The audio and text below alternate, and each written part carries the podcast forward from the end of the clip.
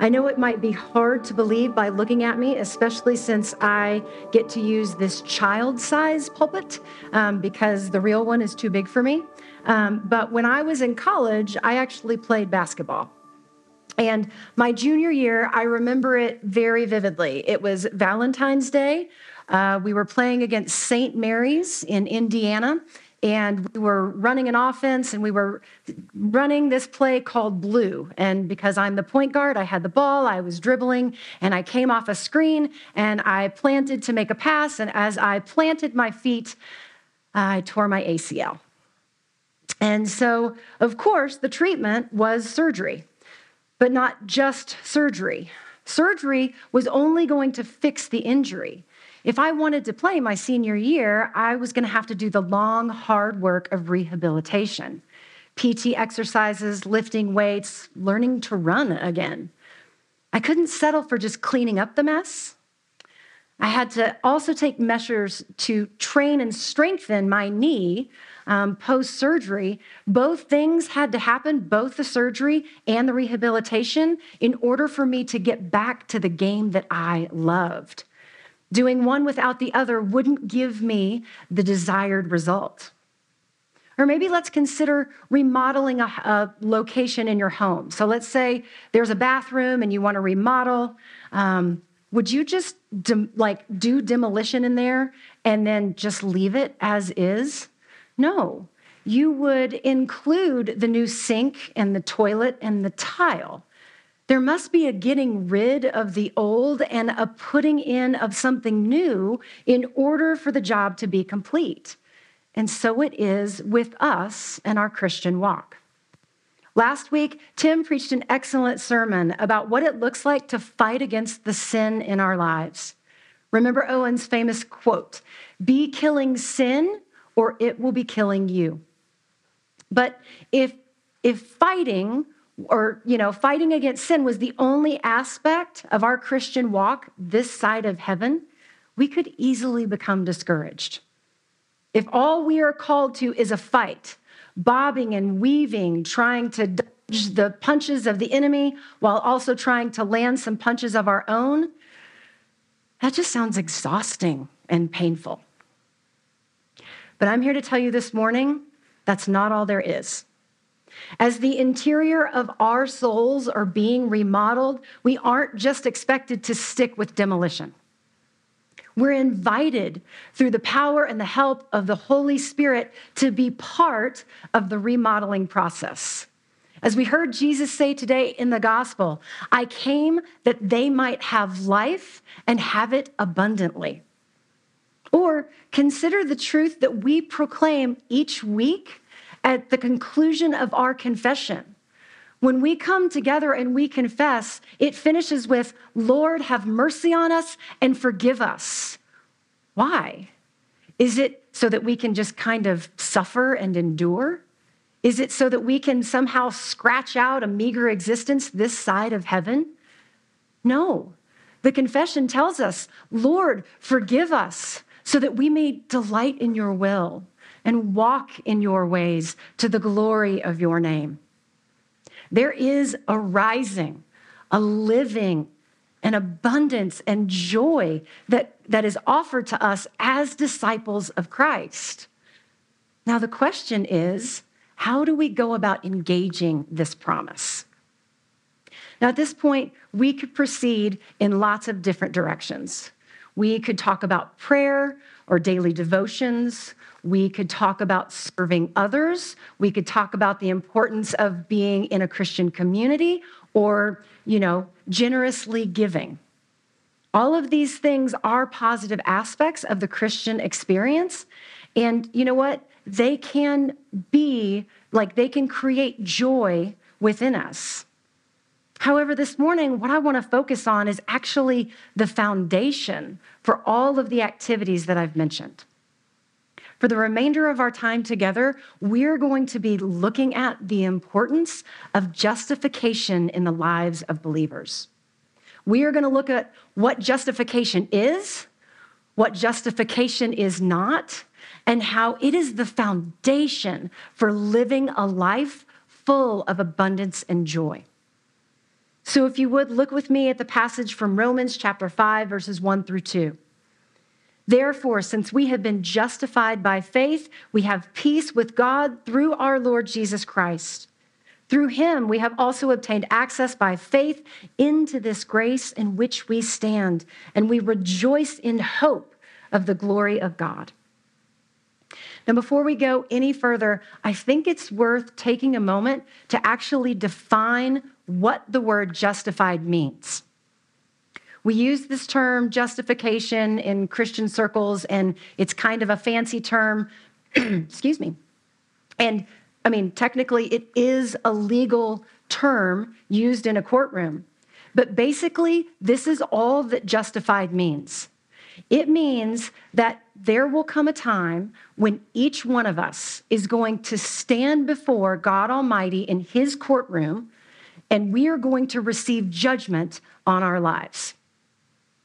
And on our own merit, and we know this deep down, in our own efforts, each and every one of us is declared, we deserve to be declared guilty.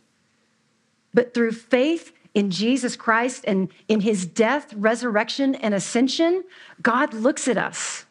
And instead of like proclaiming a verdict of guilty, which is what we deserve, God sees us and says, not guilty.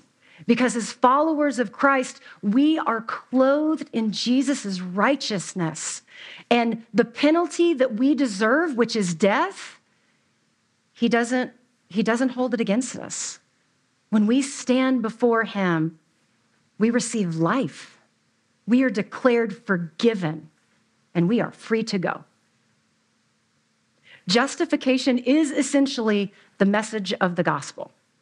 And regardless of how long we've been living the Christian life, there is still much to glean from mining the depths of this reality. Calvin says it like this The gospel is not a doctrine of the tongue, but of life. It cannot be grasped by reason and memory only, but it is fully understood when it possesses the whole soul and penetrates to the inner recesses of the heart. That's the hope this morning. That as we look at the truth of our justified state before God, we will understand in a deeper way that justification is, in fact, the wellspring from which a life of abundance, peace, and joy originates. But in order to understand more fully what justification is, let's discuss what it's not. It's a temptation for us to view justification as simply the key that gets us in the door. Imagine, if you will, we are standing outside, dead in our sins, unable to enter into the place that our hearts were created for. God's presence is inaccessible to us. But when we receive the gift of faith, believing our relationship with God can be restored through what Jesus did on the cross, it's as if we're given a key. And this key opens the door to the place that we've been longing to be. We step inside, and the temptation is at that moment to forget about the key because we don't think we need it anymore. We've, we've gotten ourselves inside the house. Jesus has invited us in. So, what are we supposed to do now? Well, scripture points out a couple of different responses that we have when we view justification as only the ticket that gets us inside. The first I want to mention is when we experience the gift of justification and we find ourselves inside the house in God's presence, we decide, you know what? I think that's good. Like discipline, sanctification, sacrifice, oh, yeah, no, no, thank you. God's grace covers all of our sins. And so, you know what? We don't have anything to worry about. Well, Paul swiftly addresses this faulty approach when he writes in Romans 6 What shall we say then? Are we to continue in sin that grace may abound? By no means. And he says it again later in the same chapter. What then? Are we to sin because we are not under the law, but under grace? By no means. Now, it would be easy to hear Paul's hyperbolic argument and think that we aren't in danger of treating God's gift of justification in such a flippant way. And that's true. I don't think all I don't think most of us in here are out there sinning right and left willy-nilly every opportunity we get. But how many of us have certain sinful areas in our lives where we have simply conceded defeat? You know the feeling that I'm talking about. It's the feeling you get when you're trying to put a toddler to bed or when you're trying to get a teenager to clean up their bedroom. It is a full body, and we grow weary of fighting, and honestly, we don't have any hope of victory. In regards to those places of disobedience in our lives, we throw up our hands, and somewhere deep inside of us, if we're honest, we think to ourselves, you know what? I have really tried. But you know what? God won't count this against me. I'm covered in Jesus' righteousness. I'm going to be okay because I'm inside the house. Well, as Tim pointed out last week, this approach is ultimately an illusion. It would be like riding a bicycle up a hill and then deciding to stop pedaling in the middle of the hill. Do you think that you're going to stay in the same place by doing nothing? It's not possible where sin is concerned. If we want to experience a full, abundant life, we can't take our status as justified and abuse it. But there's a, a, second way that scripture says we can approach justification that is just as devastating.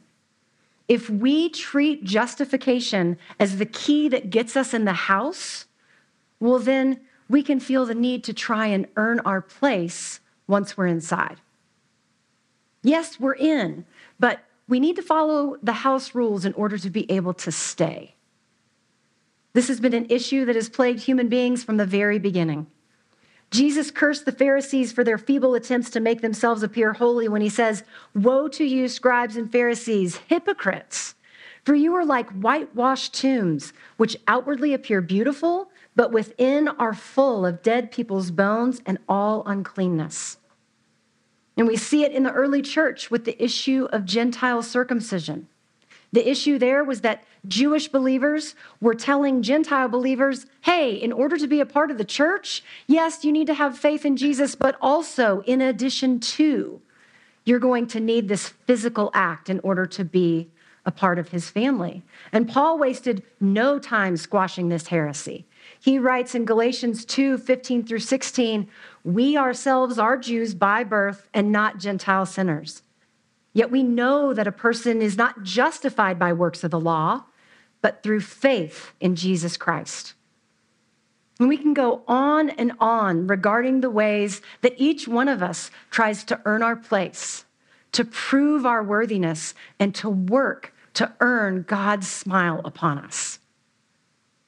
As a result of the fall, human beings possess something inside of us that absolutely rebels against the idea of the free gift of salvation.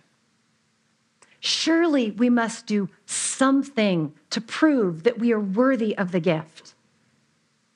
The truth is, we struggle to rest in the assurance of God's promises that we are loved that we are forgiven and that we are in right standing before Him. Our broken humanness can't help but reply to those statements yes, but.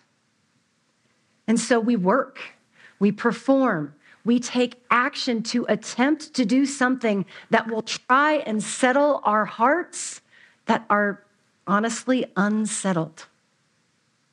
And if we view justification as nothing more than a key that opens the door, then we will inevitably feel the need once inside the house to try and prove our worth. Now, whether we're ambivalent and take for granted God's great gift of salvation, or if we feel compelled to perform for his favor. And you know what? Depending on the circumstance and the situation, we do both we miss the reality of what justification really is. If justification is viewed as only a key that gets us inside the door, then once we're inside, we won't be able to feel secure and settled in our new home. And if we live in a place where our souls are constantly in a state of unrest, we can't expect to grow, to mature, and to experience fullness of life. But what if? What if justification isn't just a key? What if we start to understand being justified, our identity that God gives us, as the house itself?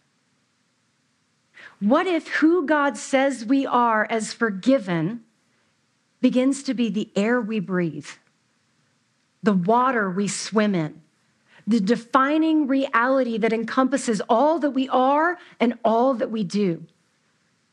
Dane Ortlund, in his book Deeper, refers to justification not as the jumper cables that get the Christian life started, but rather an engine to keep the Christian life going. Let's read Romans 5 again. Therefore, since we have been justified by faith, we have peace with God through our Lord Jesus Christ.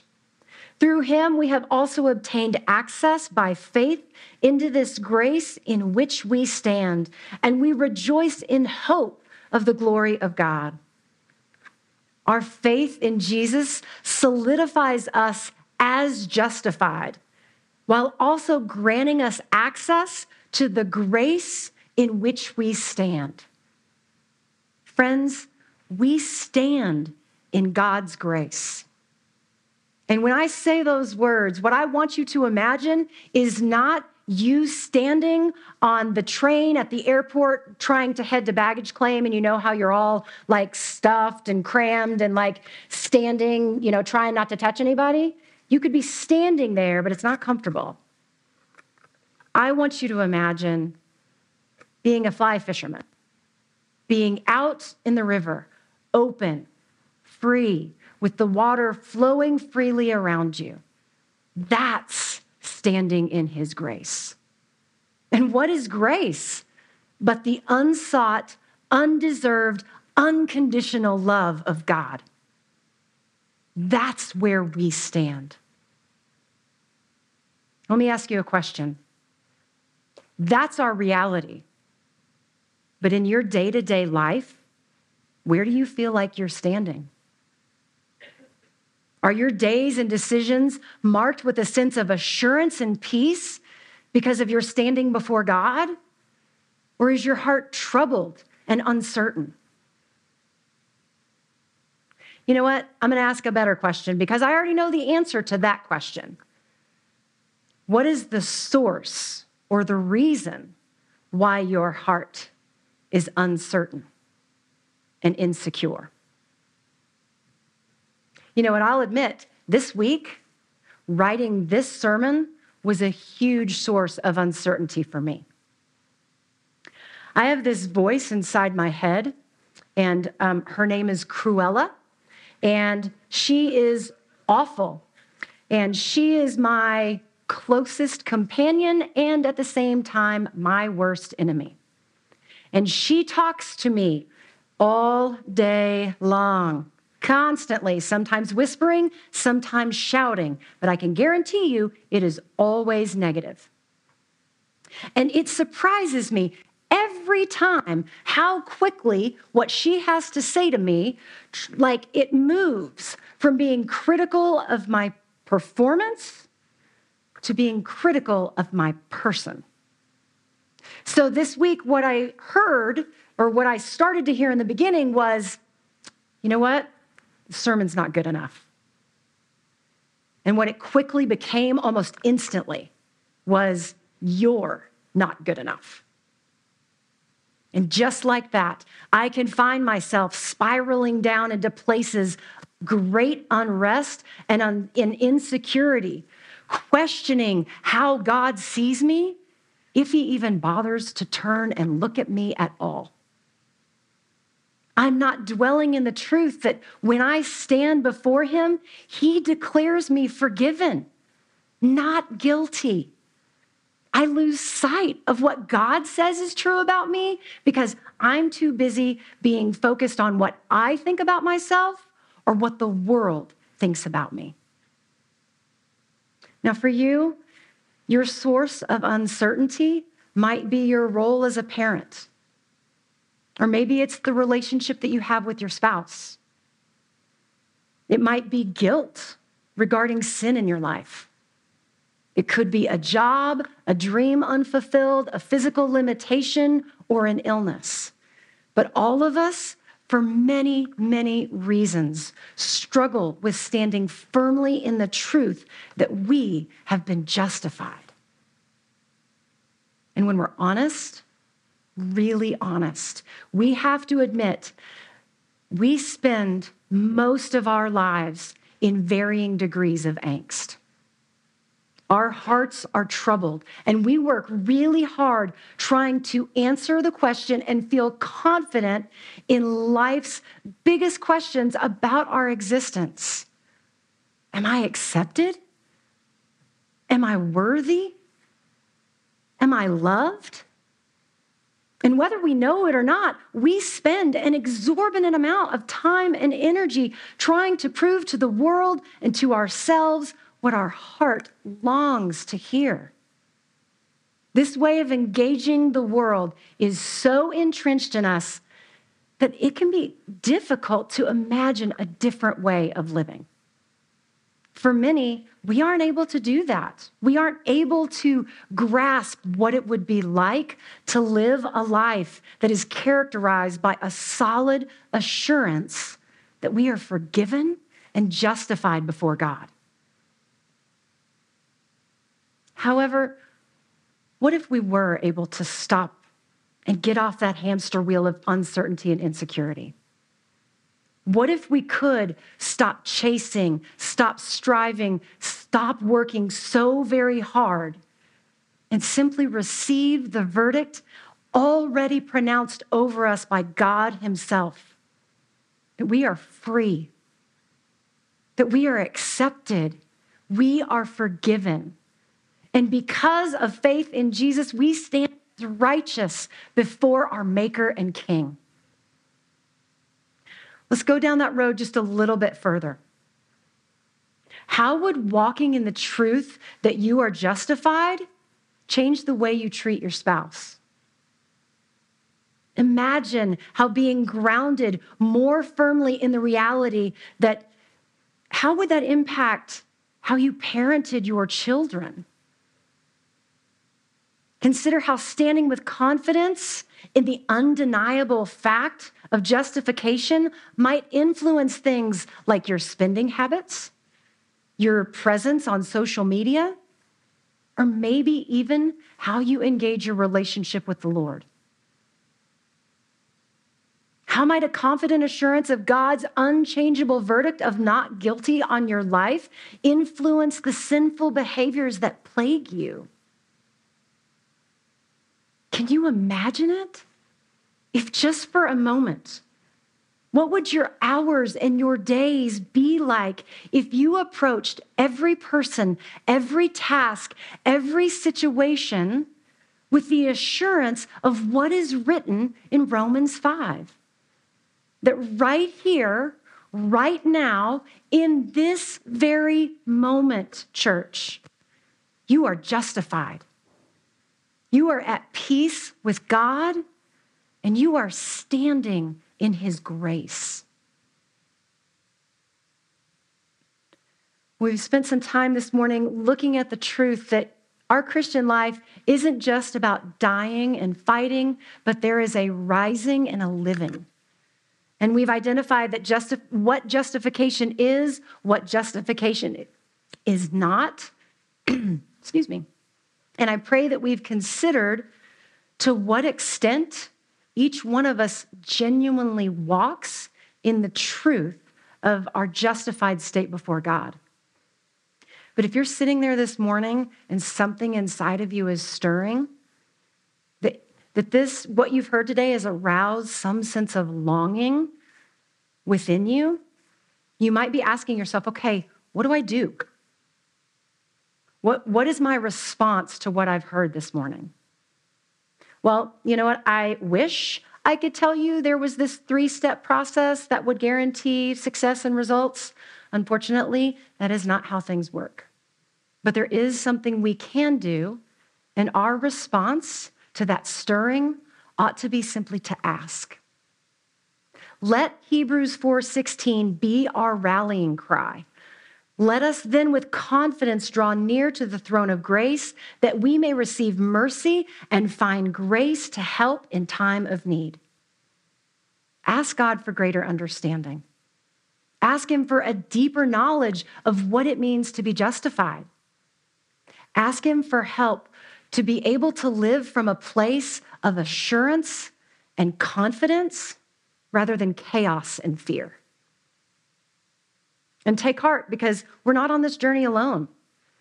If your spirit is responding to anything you're hearing today, then that's the Holy Spirit Himself working inside of you. The Spirit intercedes for us and helps us in our struggles, in our doubts, and yes, even in our resistance.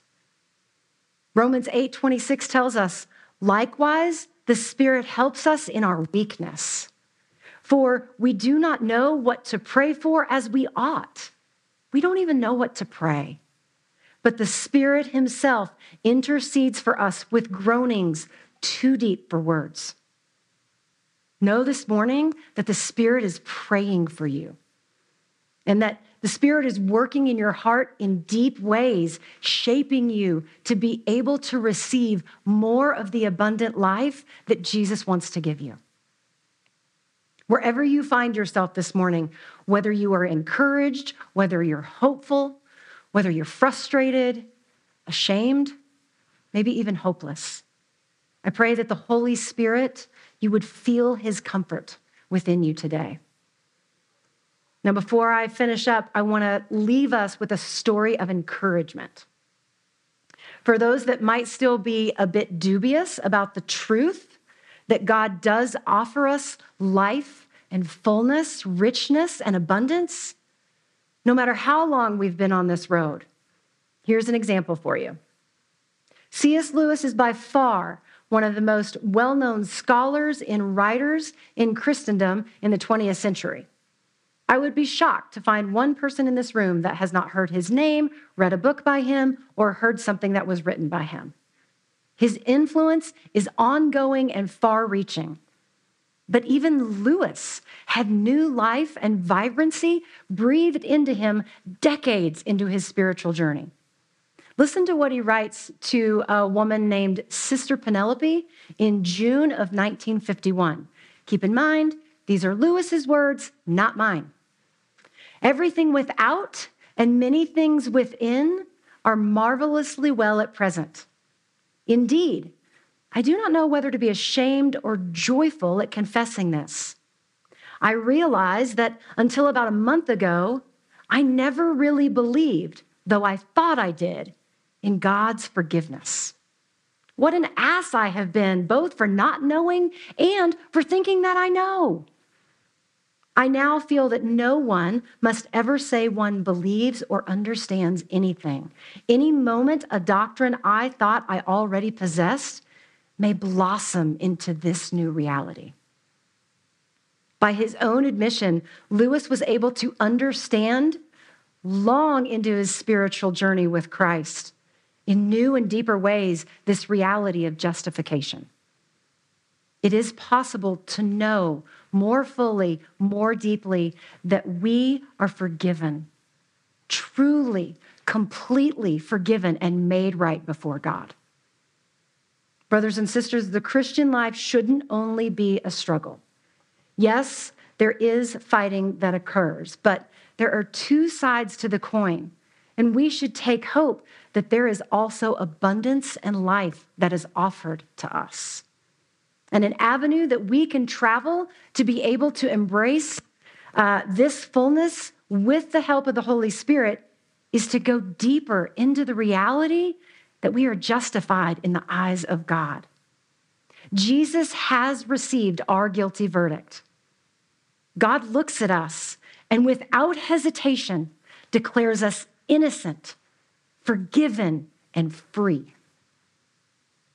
The more firmly we cling to this truth, the more fully that we are able to stand in this reality, the more we're able to quiet our restless souls and embrace the abundant life that Jesus promises to each one of us.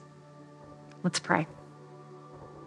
Heavenly Father, we come before you and we ask that your Holy Spirit would move in our hearts, in our lives, in ways that we cannot do in our own strength and in our own efforts. Father, would you help give us an understanding more fully and more deeply of what it means to stand in your presence and to be declared forgiven? Father, may it bring peace to our hearts. May it settle our souls. And may we stand firmly in this truth. In the name of the Father, the Son, and the Holy Spirit. Amen.